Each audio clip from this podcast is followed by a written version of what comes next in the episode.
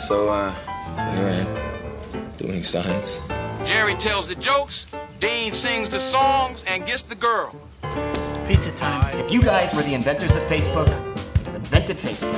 I just want to take another look at you. Come out to the coast, we'll get together, have a few laughs.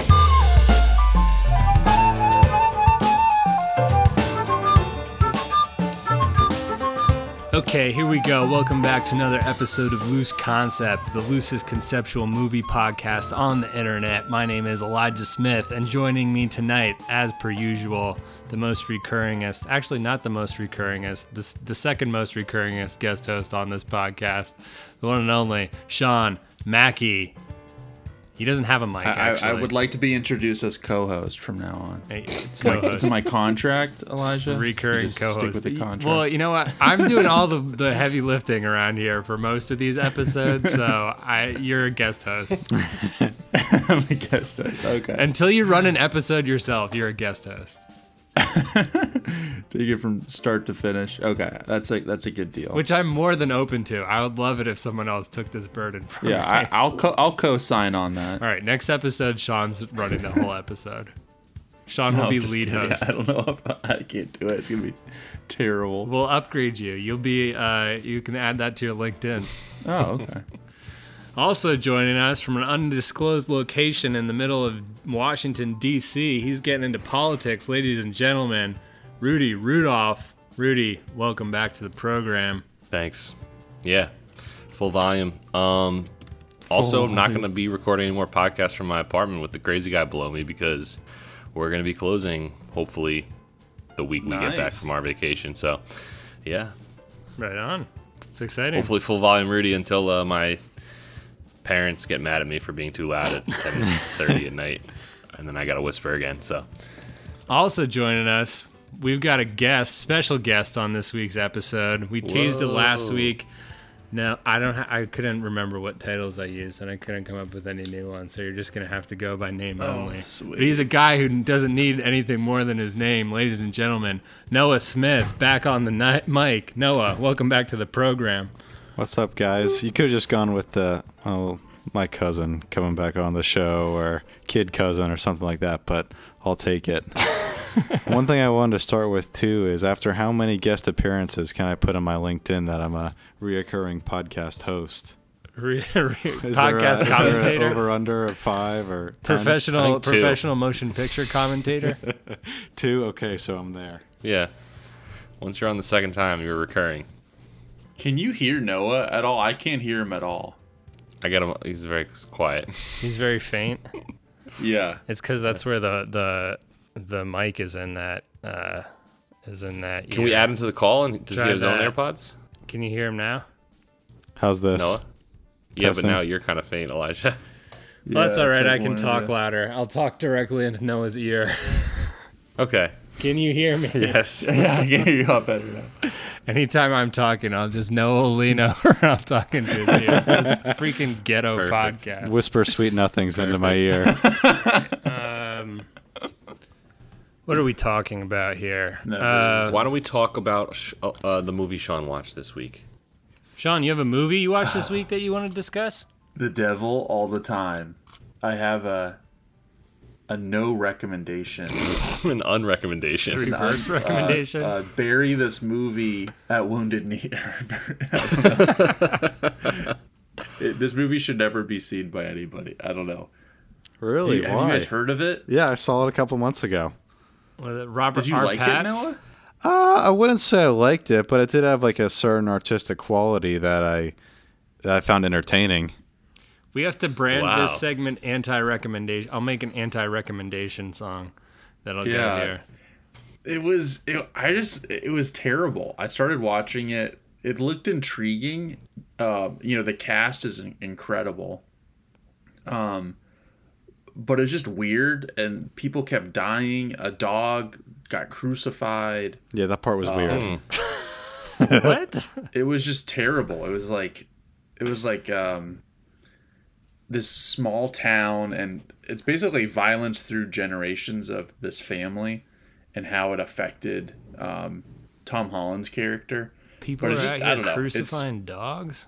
kind of motion picture is that? Yeah, it's grotesque. There's spiders. Robert Pattinson's like a crazy preacher guy. I don't know. It was just terrible. Yeah, like and a crazy Pentecostal preacher. Yeah. Interesting. This one girl gets killed because there's another pastor that puts spiders on himself, and he thinks he can resurrect his wife. So he just stabs her in the neck and with a screwdriver and tries to resurrect her. What? Yeah. Is this a horror movie? Psychological thriller. And then he, like 10 minutes later, goes and gets shot. And then the dog gets crucified. I don't know. It's just, it's terrible. This goes back to our old loose concept talking point of there's really no difference between horror movies and thriller movies. Everyone who says a movie is just a thriller movie, it's actually a horror movie. It almost felt like it was a Pulp Fiction wannabe with the intertwining storylines and everything connecting back to Tom Holland. Yeah, like a... Yeah, a Tarantino wannabe movie. Jumping back and forth. Yeah, the violence is just like unneeded, like Tarantino. But it didn't even have. I don't know. It's on Netflix. Just dislike it so you don't get anything around that recommendation. But yeah, that's my anti-recommendation. Do not watch this movie. Repeat. Do not watch this movie. I had to tell people. I texted the guys. I was like, do not watch this movie. Well, I know it's really bad, Sean, because I feel like normally if you would say, oh, a movie's bad, you didn't like a movie, and then someone in the room was like, oh, I really liked it, you would kind of be like, well, actually, yeah, it wasn't that bad. I feel like with this one, you were like, no, it's still terrible. I don't care that you liked it, Noah. This movie sucks. No, I would never say I liked it. I definitely felt bad about myself after watching it. So that's a no recommend for me. Oh, wow. Yeah, I just turned it off. I was like, no. You didn't finish. Ooh, that's not a good sign. Well, the ending could have really brought you back to it, though. No, I read it on Wikipedia, and it didn't. That's my usual move with any movies in the horror thriller genre. I just read the Wikipedia entry. It's the same thing. Yep. Yeah. Just cut to the chase. I too have a reverse recommendation, anti-recommendation. What are we billing these? What do we got? No recommendation. I don't know. Anti? An unrecommendation? Recommendation? Like, don't watch it? We'll come up with something snappier than this for the next podcast we talk about this. But I have an official announcement that I'm officially out on the Fast and Furious franchise, ladies and gentlemen. What? The whole franchise? Fast 9 going forward? Took me out of it. Oh my gosh, I just fell off my seat. This is big news. This is breaking news. I ventured back into the movie theaters, Noah, can you feel his forehead? Yeah, is this Elijah? Do you have COVID? I was back in the theaters this past weekend. I went with my buddy Zach to see Fast 9, or F9 as it's labeled. I don't know if it's even a Fast and Furious movie. That shouldn't be a Fast and Furious movie because there's really no, it just doesn't seem like one at all. And it's not good. Does it have cars and Vin Diesel in it? Yeah. Well, I think it was already off to a sour note with John Cena capitulating to communist China on the press tour and groveling for the Chi-Com's approval.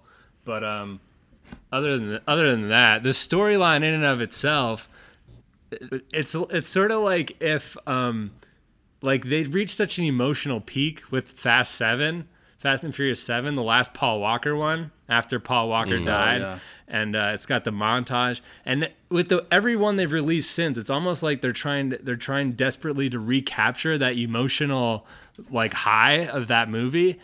And it's just there's nothing behind it to make them emotional. So there's just like they just come up with these and it's family, man. Yeah, these just like shallow like it's family. Nothingness like I don't know.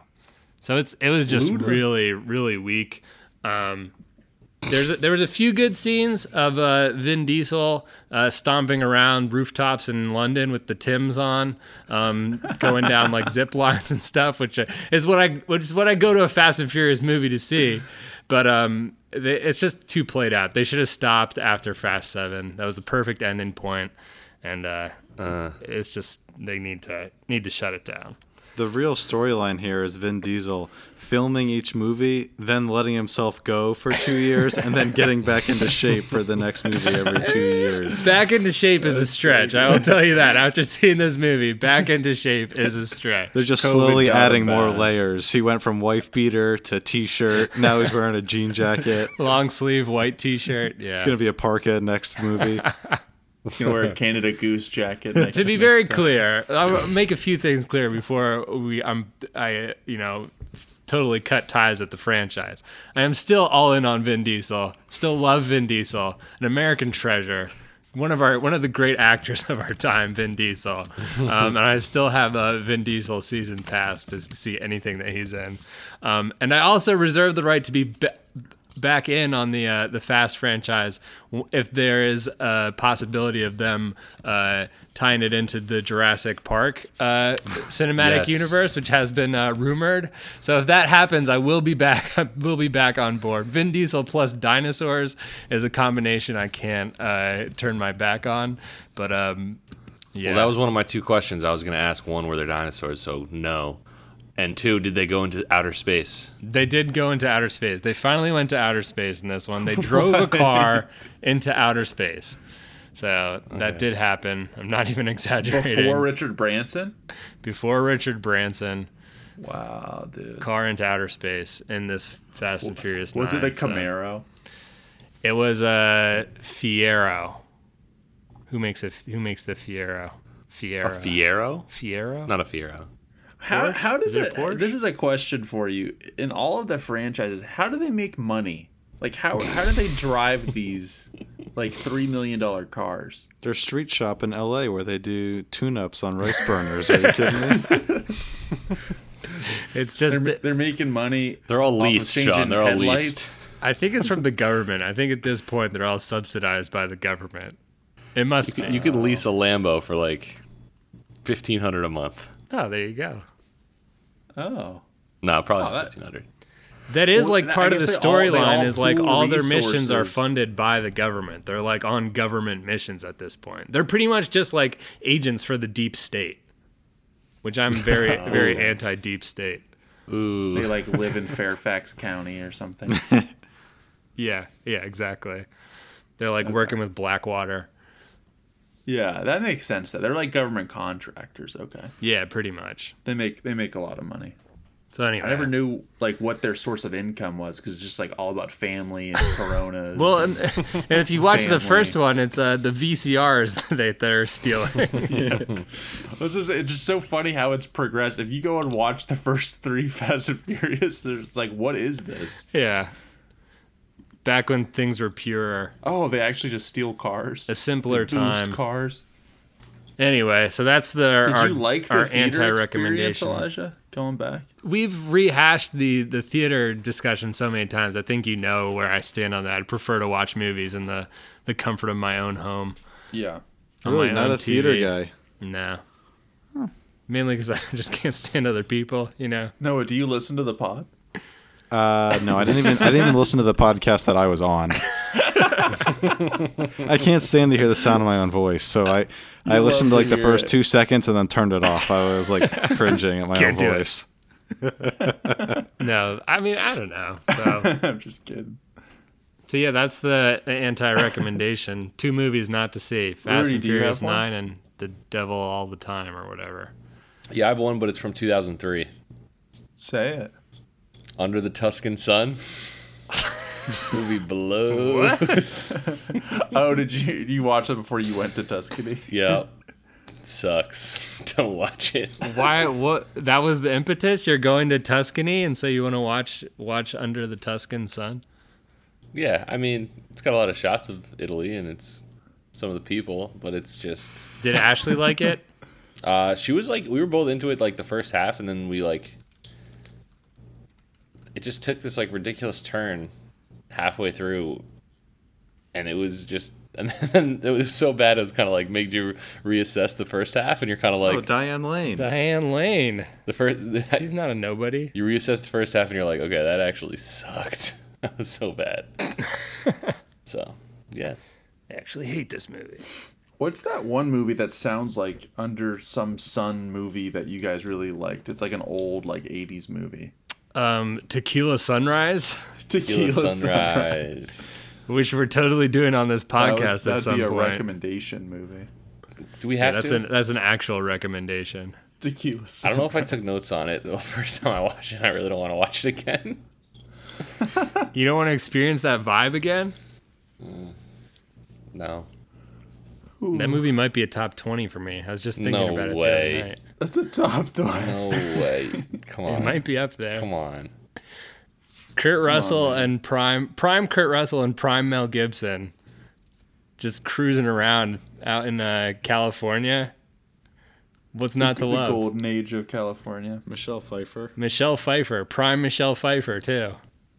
Guess we won't do it on the podcast. Thought you guys could appreciate the vibes, but apparently not. Mel looks like he's going for it in this trailer. Oh, he is going for it, baby. He's going for it. He's got the crazy Mel eyes. He's going to say something he regrets. This is not... Speaking of... Do you see that video of him saluting Trump at the UFC? Trump is like walking by him, and you can sort of see Mel in the middle of the crowd. He's just like the only person there giving him the salute. And he's Australian. Yeah. Fantastic video. Good guy, fantastic Mel. Fantastic video. Big Trump guy, Mel. Probably will have to cut this segment out, too. We have 5 minutes of usable footage so far, usable recording so far tonight. Rudy has a hard stop at 10:30. Rudy's got a hard stop. Shut everything down. Right, I think it's time to transition to our feature film of the week. You guys ready? Oh, nice. Yeah. What was it this week? This week on the podcast, we'll be discussing Caddyshack. That was the most enthusiasm anyone's ever put into announcing the movie, I think. Usually I point to the guests and they're just like, Caddyshack. Yeah, there's no joy. There was some joy there, Noah. Appreciate it. Thanks for bringing the joy. Some people belong to the Bushwood Country Club for the fine cuisine. This steak still has marks where the jockey was hitting it. Some belong for the stimulating conversation. I think I will. And some just don't belong. You think I'd join this crummy snobatorium? Caddyshack, starring Chevy Chase, Rodney Dangerfield, Ted Knight, and Bill Murray as Carl. It's the snobs against the slobs in Caddyshack.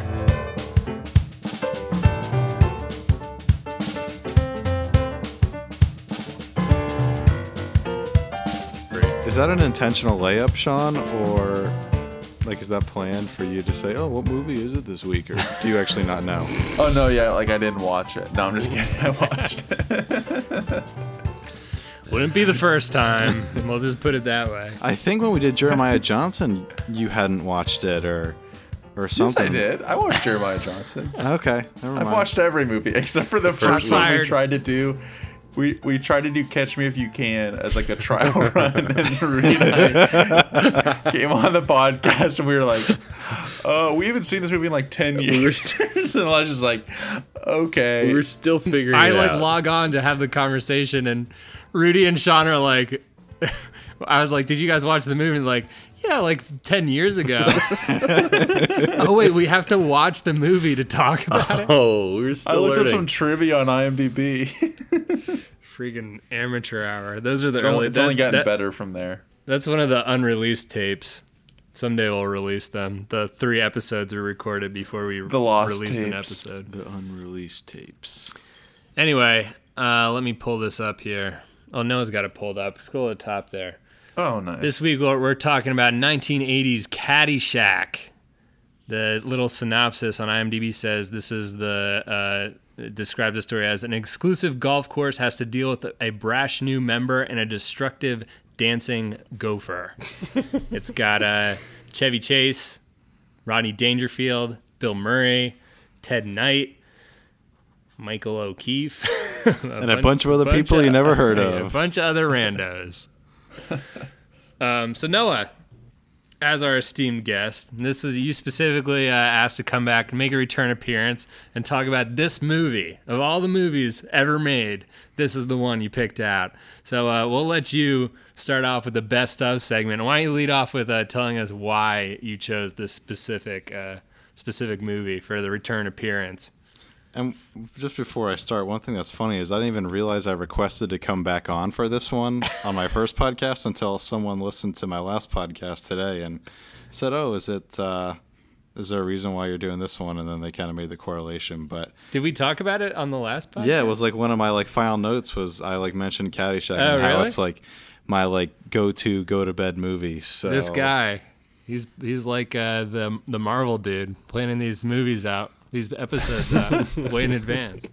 And one of the best things about Caddyshack that I like is that I've watched it probably 30 times at least.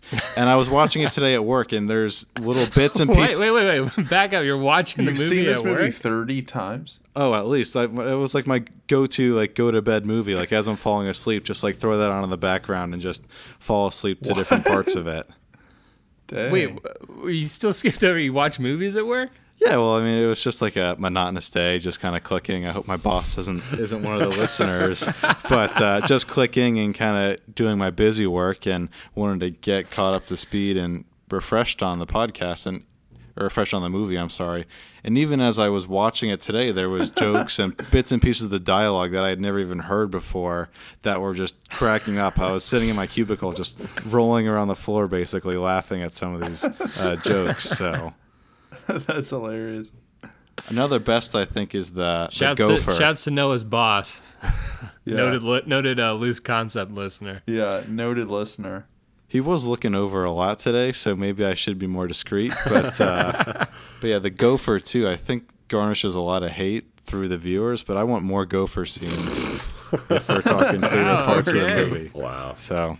Wow. Teasing cut a scene, add a scene here. Yeah, Rudy, you can go next. Yeah. As we mentioned on last week's episode, this is a top 20 for you. Yes, and when top 20, when I said that, I was kind of like, yikes! Like, is this really gonna hold up? And after the first 10 minutes, I was like, yeah, this movie is absolutely a top 20. I freaking love this movie so much. It is hilarious. The best part to me, and like this, is where a movie kind of transcends just being a movie, and it is like an internal familial cultural icon that my whole family like the quotables. The quotables. The amount of quotes that we regurgitate on a regular basis from this movie is endless. A couple of my favorites. Whenever anyone's wearing white, someone in our family go, "Hey, Whitey." And then someone might take over and say like $50 as you slice. And it's like, "Gambling is illegal at Bushwood, and I never slice." Like, just like all those freaking lines are perfect. And, you know, the Dalai Lama, "Hey Lama, when you die, you'll receive total consciousness." So that's another thing. Anytime anything good happens, or like minorly good, it's like, so I got that going for me, you know? Yeah, this movie just... Yeah, that's something I've definitely have said, but did not know it came from this movie. Yeah. Said it, this was my first time watching the movie when I watched it. I watched it today during work, too. Hopefully my boss doesn't listen to this. Yeah, this is my first time watching it, too. But I had heard Rudy say, so I got that going for me before, and I was like, oh, that's where it came from. Because I've definitely heard that from Rudy before. So I got that going for me. Yep. Okay, so the quotes. Internalized that. Sean, what do you have for the best? Yeah, this is also the first time I've seen this movie. So Elijah and I are, you know, have good parents. I will say the movie version is a lot different than the TV version. Yeah. So, FYI. This movie is crazy. Not really. Yeah, it is. There's like two bad scenes. A lot of naked people in this movie. There's like every 10 minutes, it's like, oh, whoa. Yep. It's just there's Chevy Chase's butt again. Yep. There's something I didn't want to see. But yo, that was jarring. I didn't get that. I was like, what is this guy wearing? He's not wearing a cuff. He's just wearing a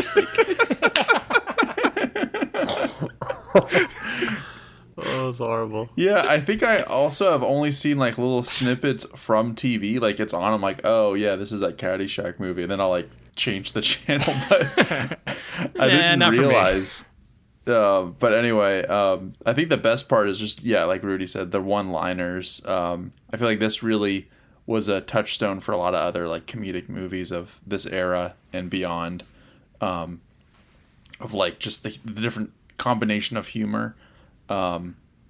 You know, Rodney Dangerfield is more, you know, obviously physical and boisterous and, you know, all the other, I'm trying to think that one guy, Ted Knight or whatever his name is.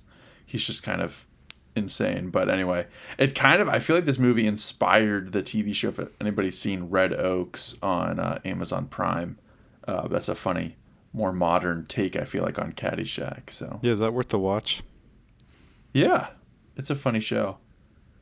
It's basically a country club, but it's more tennis based. But it's a funny movie or TV show. And it's show. Very the movie's very Rodney Dangerfield. It's almost like the movie version of his comedy, like Sean said, full of one-liners and just moments. Well, his character is like completely just doing the one-liners like endlessly. That's his whole script is just like ridiculous, outlandish one-liners that like 75% of them, in my opinion, land and like are funny, and then 25%, a bunch of them are just like, what are you saying? He's psycho. What are you doing? Oh, he's great. So that ties into my best, because he's one of my favorite parts of the movie. One of the things I thought was best, his performance and lines. And outside of that, my other best was the heavy use of the Yacht Rock god Kenny Loggins on the soundtrack. It's like Michael McDonald and Kenny Loggins are like 1A and 1B in the world of Yacht Rock, and so to get one of those guys locking down your soundtrack for you, the entire soundtrack, is just clutch. So that's a best for me. Anytime you got the Yacht Rock going in the background, I'm on board. Yeah, so. That's interesting. I love my Yacht Rock, but I'm not a huge Loggins fan. Really? So. Yeah, I would never consider Loggins 1B. It would be like Doobie Brothers and then Steely Dan, not Loggins. You can make his case for Steely Dan, too. So it's like, if you're doing a Mount Rushmore, it's like Michael McDonald, Steely Dan, and Kenny Loggins up there. Those are your top three. Maybe Doobie, maybe someone else from the Doobie Brothers. That's funny. Yeah. Anyway, so that was my best. I thought of the soundtrack with you, Elijah, because I watched movies with subtitles and it said Kenny Loggins. I was like, oh my word, Elijah's definitely going to mention that. I would probably put Kenny Loggins as 3 there for me as well. You know, behind Michael McDonald's the goat. You can't top Michael. Nobody can top Michael McDonald in terms of Yacht Rock. But I don't know. So like McDonald Kenny. Outside of Doobie Brothers, not even Doobie Brothers, Michael McDonald. Doobie Brothers with Michael McDonald also, both of it, all of it. All the Michael McDonald is just all Yacht Rock, baby. Yeah, I think you made me a Yacht Rock playlist, and it was like mostly just Michael McDonald. That's all you need. That's all you really need. Sprinkle some of those other guys in. Anyway, not to get too derailed, because I could talk about that for hours. We gotta keep this train rolling. We need to make a Yacht Rock podcast. Yeah, it's out there, believe me. I'd be down for that. It's already out there. Let's pivot into worst segments. Back to you, Noah. Worst part of the movie. I really am not a fan of the Tony D'Annunzio character. The caddy. Just screams greaseball and not nice guy, and I feel like the movie could really do without him. I feel like his part doesn't really add anything to the movie. And if we take him out and put in a few more gopher scenes, it's a complete movie. See, I was watching D'Annunzio closely, because like he is very annoying. But like I think by the end he comes full circle. The character development in D'Annunzio is the only guy who actually comes around, and he ends up rooting for Noonan in the end to sink that putt. So I feel like he's not as much of a jerk as he seems. Okay, well, what do you have then, Rudy, for the worst? I don't know. I think the gopher is pretty dumb. Like it's a dumb movie. There are just like a lot of ridiculous scenes. That's the only reason like it makes any sense at all. And I kind of like the saga. Like you can't really have Bill Murray in this movie without the gopher, I don't think. Yeah. But that and like the promiscuous lady. I'm just like, it's like this black hole that's like sucking all this airtime and oxygen and focus, and it's just like, I don't know. Yeah.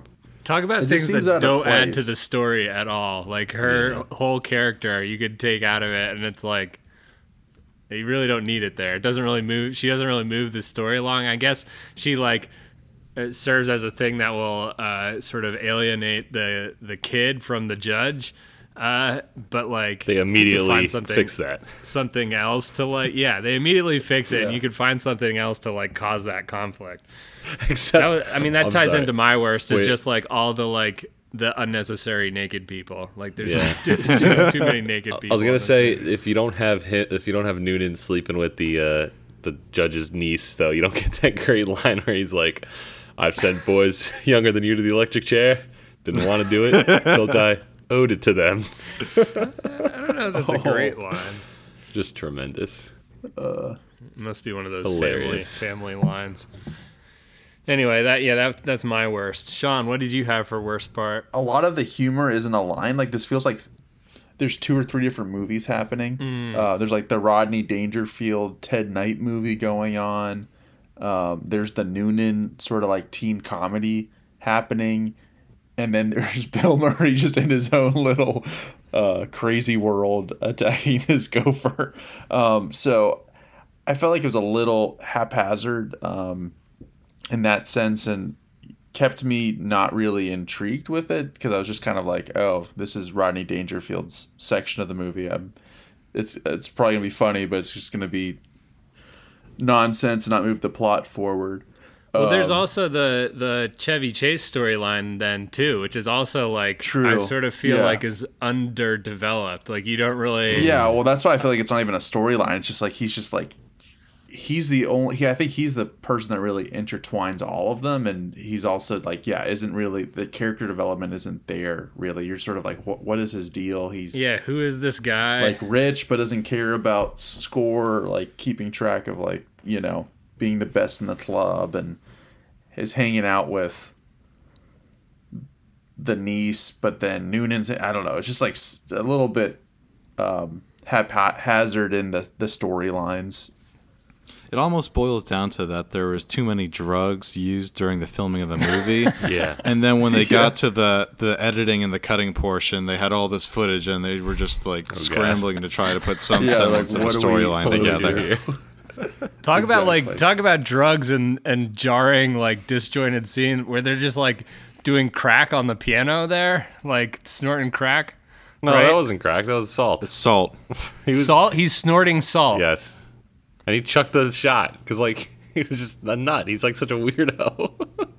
Was it bath salts or something? No, it was just table salt. No, just table salt. Oh. He's playing the piano on bath salts. Oh, it was kosher salt. Okay. So that was my worst. Well, we'll pivot to cut a scene, out of scene, because that ties into my cut a scene, out of scene. I want to add more Chevy Chase in the movie. I feel there's not enough of him, and it's some he could benefit from some other scenes. Maybe I wouldn't say no to a scene of Chevy Chase on a yacht with some Kenny Loggins playing in the background. Yeah. Give me some of that. Give me some scenes where he's conducting business of some kind, maybe. You don't know how he made all his money. Is he just an heir? Did he inherit the money? I don't know. I picked up on that too. He owns some lumberyards because he's oh, I'm gonna go work in a lumberyard. He's what's wrong with lumber? He's I own two lumberyards. Yeah, but he doesn't know where they're at. And he's great. No. This is I wouldn't say this is prime Chevy Chase, but you're going into prime Chevy Chase right here, right? Yeah. And so it's take advantage of that. Give me some more of him. So that's my ad, along with more yacht content. And I'm just gonna cut out. I think you could cut out. I know this is sort of paradoxical to what I just said, but that whole scene from the pool scene is totally unnecessary. I feel there's no point to the pool scene whatsoever. And then it's they just built that whole scene up so they could get the scene with Bill Murray eating the Snickers bar and the woman being shocked. It's cheap humor. Yeah. But it's so much work for a payoff that's not really that great. Yeah. And then the following scene is Chevy Chase and the promiscuous niece or whatever, I guess snorting salt at the piano, which I thought it was cocaine, but whatever. That whole segment from the pool through to the massage scene, that could all get cut out. Totally. Yeah, it's what is going on here? Except, I think instead of cutting that scene with the pool, I feel that's such a hilarious concept of all the caddies and all the dirtbag kids just trashing the beautiful country club pool, like that is just comedy in itself. Yeah, you know, that like is funny. You didn't have to, I don't know, make it so stupid. I feel like it, they're good. It's just hilarious. And did the poop end up being like a sausage or something? Because Bill Murray's Ruth is a Snicker. Yeah, Baby Ruth. Is that what it was? I didn't know. Candy bar. And even though how cheap that scene is, like it's definitely such cheap humor, I still laugh every time I see Bill Murray eat the Baby Ruth. It just like kills me. And I love with that scene how it's the quote unquote like caddy appreciation day, yeah. And the caddies get the pool from like 1 to 1:15. Yeah, 15 minutes. That's another great part about the movie is that it's like country club life is so freaking prissy and terrible, and it's funny when you have these dirtbags just trashing it, you know. Like that's the greatest part about Rodney Dangerfield is that he could like he's rich, so he's able to have access, but he's like a total idiot, so he's like they hate him, you know. Or like when he farts at the there's so many instances of cheap humor when he farts at the dinner table. It's just like that was just such a like a layup for slapstick humor, but they decided to put it in the movie anyway. Laugh every time. That's Rodney Dangerfield, and I laugh every time. Every time I let one loose now, and it's in public accidentally, I say, did someone step on a duck? Classic. I think if I had to cut a scene, I'll just interject here. Yeah, go ahead. It would be that the opening credit scene in the movie where they're waking all the kids up at home, because I'm just so confused. Are those all of Danny's siblings? Because I try and count the kids every time I watch the movie. And there's like easily 15 to 20 different kids in that house. There's no way they're all Danny's biological siblings. Well, it's like the father says, that. Like with the random nephew that's there, right at the beginning. Like they must not be all their kids. But I think they're also trying to tell you like why his parents can't afford to send him to college, right? Because they have so many kids. Yeah. Yeah, it's a good idea. Yeah. I feel like the writing of it was like, oh, Noonan's going to be our, like, main character, but he's just kind of lost, I feel like, in all of the Rodney Dangerfield, Ted Knight back and forth and everything. And I watched the behind the scenes on this, and initially it was supposed to be a movie that was purely based around the caddies and the life of the caddies, and the all the other characters were supposed to be accessories to that main plot, because that's how Bill Murray and all his siblings were raised in like this very traditional Catholic family with like a bunch of siblings that all worked at a golf course to help their parents make ends meet.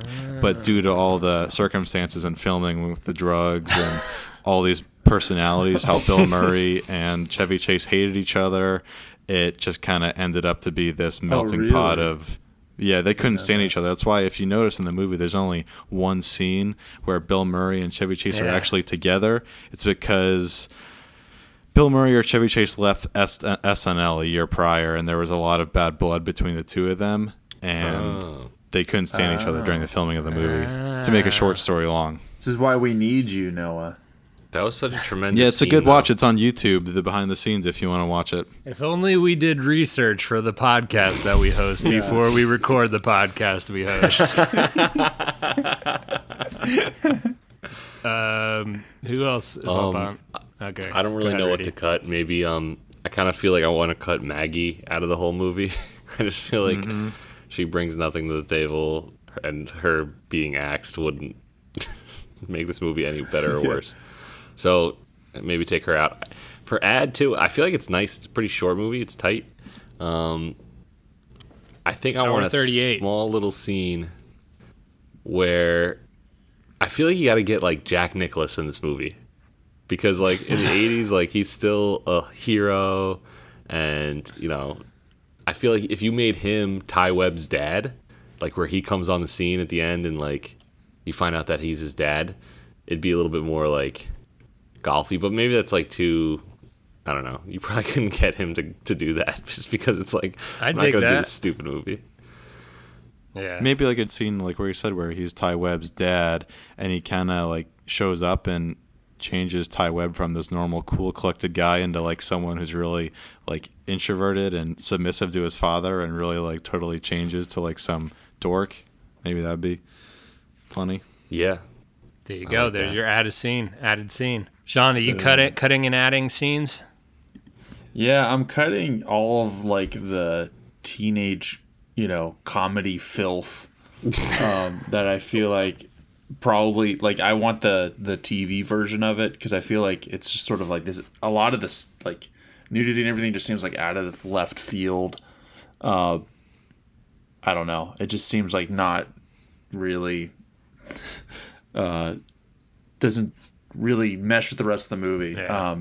And then I'm adding, like, an ending where you feel like, and it makes sense, Noah, that you said that it's supposed to be about the caddies, because it seems like there's this character arc of Danny, who just needs the scholarship, but then you, like, don't really find out at the end, like, what he does with his life, or, you know, does he end up going to college? Just sort of at the end, he finds out, you know, oh, I got the scholarship and don't know what I'm going to do. And it just seems, I don't know, for a person that likes character development, it was, you know, something I wanted to add to at least complete his, because everything else is kind of all up in the open. Like, does Rodney Dangerfield end up buying the country club and build condos? What does Bill Murray end up? If you're into character development, this is not the movie for you. Yeah.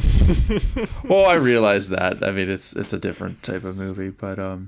I agree with what you said earlier. Like, I think if I saw the TV version of this, I think I would have loved it, and rather than just being sort of like whatever. Yeah, I'm like, what is the way I was? What is this movie? Yeah, I think I was just sort of perplexed.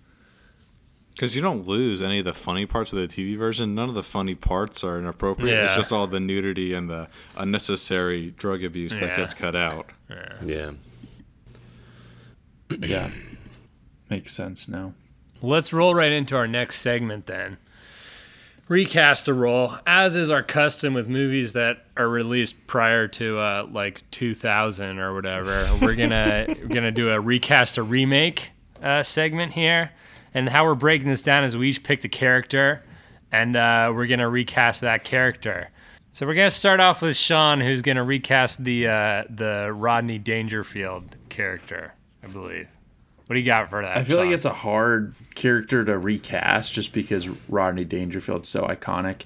But I think a lot of the recent work Nick Kroll's done, and just I feel like he's really funny. Yelling humor. Interesting. Yeah, it could just be very boisterous and like physical with his comedy. So I think he could be maybe a fill-in. I don't think anybody could live up to Rodney Dangerfield, but I think he could maybe do this role well. I like it. I like that. Rudy is going to recast. I'm going to recast Chevy Chase, his character. Yeah, Chevy Chase, Ty Webb. He's a little bit old, but I think Matthew McConaughey could give off the same kind of aura as a Chevy Chase in this movie, like super like doing the hand motions and all very like mystic and weird, but also like a ladies' man and suave and cool. I just had one pop into my head and then it popped out right away for that role. I can't remember. You gotta write it down. Noah is recasting Judge Smails. Judge Smails, another big role. So this may be a little bit of a cop-out, but I would actually use Bill Murray in Judge Smails' role. Ah, I like that. Because I feel like in some of it's Bill Murray's... move. In some of his, like, Wes Anderson movies, or, like, in, what's that submarine one called? Life Aquatic. He kind of acts like this elitist, like, smart guy who's better than everyone else, and that's pretty much Judge Smails to a T. So I feel like he... Yeah. Get a clean-shaven Bill Murray with the slick back, like suave hair and the ascot, and he could really pull off the lawyer elitist Hollywood type. I like that. Yeah, I like that a lot. Good. I love when they bring back people from originals in the remakes of movies. Mm. Yeah, I feel like that would be fantastic. That would be a good one to bring back. We didn't really talk about Judge Smails, but he I thought he was outstanding. Like the actor just. You believe that guy's like that in real life, really just like totally off his rocker, screaming, ranting, bizarre. I like a lot of the part of the Judge Smails posse too, with the Bishop and Dr. Beeper. Those two characters are the best parts of the movie, in my opinion. When the Bishop is golfing in the lightning storm, and then he misses the putt and just screams out "rat farts." That may be the funniest part of the whole movie for me. I didn't realize I was the Bishop though. I was watching it. I was like, "That's." Who do you think it was? Just some random, random guy, because he wasn't wearing his collar. And then how he gets struck with lightning, and Bill Murray just lets the clubs down and creeps away. It's just like, I don't think the heavy stuff's coming down for a while. So good. And then he's the guy that's in later on in the scene is like saying he doesn't believe in God, right? Yeah. Exactly. Yes. Yeah. So he survived. Yeah, I feel like I would have liked Bill Murray as a caddy. If you just have the story of a caddy, like Bill Murray be the head of the caddies, because he was so funny in that rainstorm. Oh, but yeah. He's just messing with the gophers. If you want a little nugget, a little tasty nugget, the guy who runs all the caddies is actually Bill Murray's brother. Is that really? What? I did notice a familial resemblance there. He wrote the movie. Oh, really? Mm-hmm. Really? He's the boss from Christmas Vacation. Yes. Put it with the others, greaseball. Actually, never mind. That's not Bill Murray's brother. I lied. It's Bill Murray's brother. He sort of looks like him. I could see that. No, because Bill Murray's brother did write the movie, but I just was like me having wishful thinking. Yeah, we'll leave it in. Same dude. It's the same dude. You're right, Rudy. Thanks for embarrassing me. Sorry. So funny. It is Bill Murray's brother. Brian Doyle Murray, yeah. It is his brother. Oh, let's go. Rudy? Wow, is he still alive? Yeah. 1945. Dang. You got it, Noah. See, that's why I got to stick to your guns. Yeah, look at their faces. There's a family resemblance there. Yeah? Yeah, definitely. I don't know. And he's done a lot of movies with Bill Murray. He was in Groundhog's Day, Scrooged, I believe. Yeah. So. Boom. There's a little nugget. Take the family with you, baby. Family. Vin Diesel would love that, man. This is all about family, dude. So I'm gonna recast. Speaking of Bill Murray, I'm gonna recast the Bill Murray role. I was thinking you could go a Zach Galifianakis. Oh yes, with that one. Yeah. Oh, that's good. Brainwaves. I think terrific. Zach Galifianakis sort of has that same like sort of deadpan sense of humor. Like he's being really funny, but he's not acting like he's being funny. And he'd be really good as like a dude who's like has no prospects in life. I think it just sort of is like scraggly and like living in a garage on a golf course. So that'll be my recast for that one. Love it. My recast for Ty Webb it never came back to me, so I guess we're gonna roll with Matthew McConaughey for that one. I had one in my head and it's gone. I hate it. Anyway, so that's recast the roles. Let's wrap this baby up with some miscellaneous thoughts, notes, and questions. Any content we didn't go over? Yeah, you guys want to address. The only thing I wanted to talk about was the outfits in this movie, like the costumes in the beginning, the golf things people are wearing playing golf make no sense to me. Like they're wearing button-down shirts, they're wearing like these ridiculous like pants, and it's oftentimes shoeless. It's just like, what are you guys wearing? I like the hats too. Rainbow striped hats. Love the hats. Love that scene, too, where Rodney Dangerfield's like, what kind of moron would buy this hat? And he's like... You buy a hat, you get a free bowl of soup. Looks good on you, though. Looks good on you. That's what I love about the movie is how every time I watch it, I feel like, although I've heard all the lines before, a different one will stick out to me and make me laugh. Yep. Mm. So great. Those are the best kinds of movie. My only miscellaneous note was... How much sugar that dude puts on his bowl of Cheerios at the beginning of the movie? I don't know if you saw that. He shovels on like 6 spoonfuls of sugar right onto his Cheerios.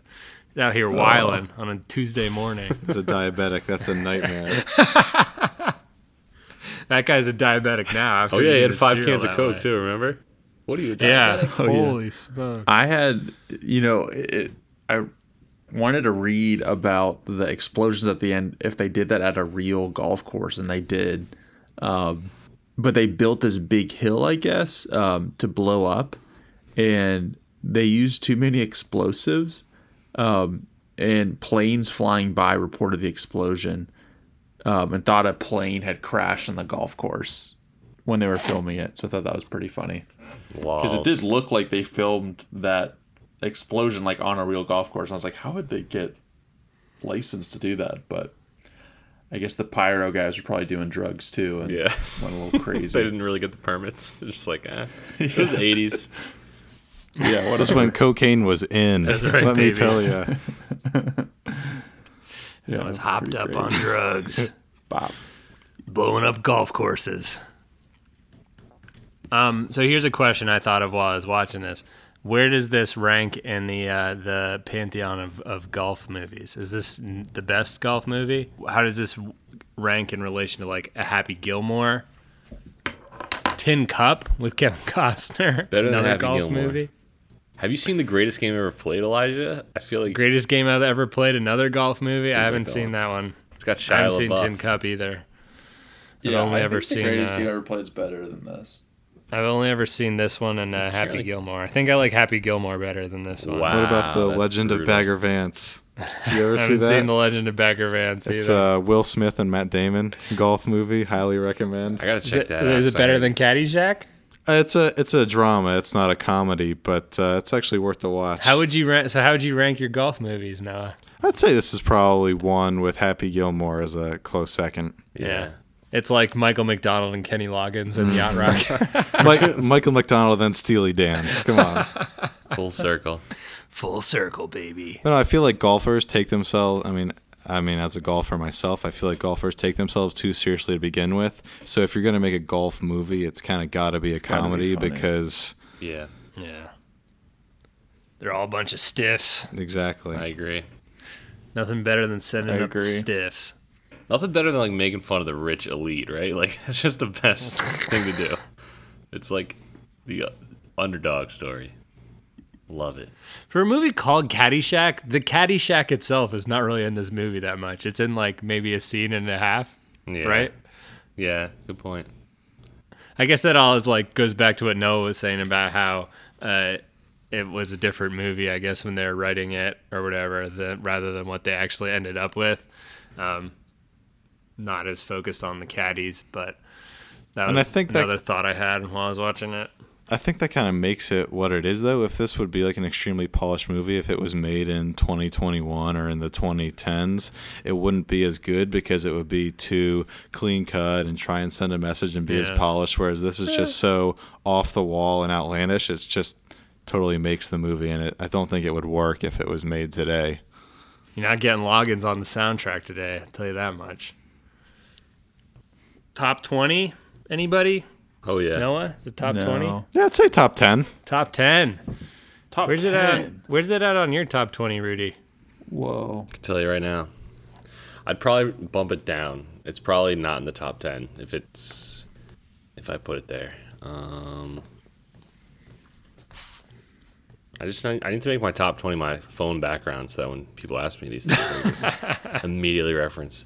It's 11 to 15. Ooh, just below the 10. I probably would bump it down to I'd probably bump it down to 16 to 20. But it's still there. We forgot to offer Noah the opportunity to break down his top 20 in the first half of the show. Next time you're on. I know. I'm going to have to do that. I'm going to have to get that ready for the next time. Do you know what movie you want to do next time? So you could plant it? Yeah, plant the seed like you did before. Have you guys done Jaws yet? No, we've not done Jaws. I just watched Jaws on Sunday. It was that's in my top 5. That's such a good movie. Dude, really? You know they're still making movies now. You don't have to keep watching the movies from the 70s and the 80s. I don't know what it is. Jeremiah Johnson, Caddyshack, Jaws, all these older movies. It just speaks to me. I was born in the wrong generation. If it's not shot on film, Noah's not watching it, baby. He's an old soul. What can we say? All right, well, we'll wrap it up there. Thanks, everybody, for listening. Noah, thank you for coming back on again for another episode. Thanks, Noah. You're great. Thanks, guys. Definitely have to have you back on in the future. Rat farts. Have you back on and break down that top 20 and...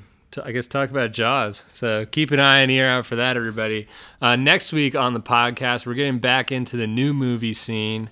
I believe the plan is to talk about the newly released No Sudden Move, Steven Soderbergh's most recent film with Benicio del Toro and who else is in that one? Macaulay Culkin's brother. Don Cheadle. That's it. Yeah. Is that any good? I don't know. We haven't seen it yet. I haven't watched it yet. It's not that good. Ooh, Rudy's giving a little tease for next week's episode. I wanted to do Tequila Sunrise next week, but apparently that's off the books. So no sudden move. We'll be back with a new episode. But until then, remember to always keep it loose. And keep it consistent.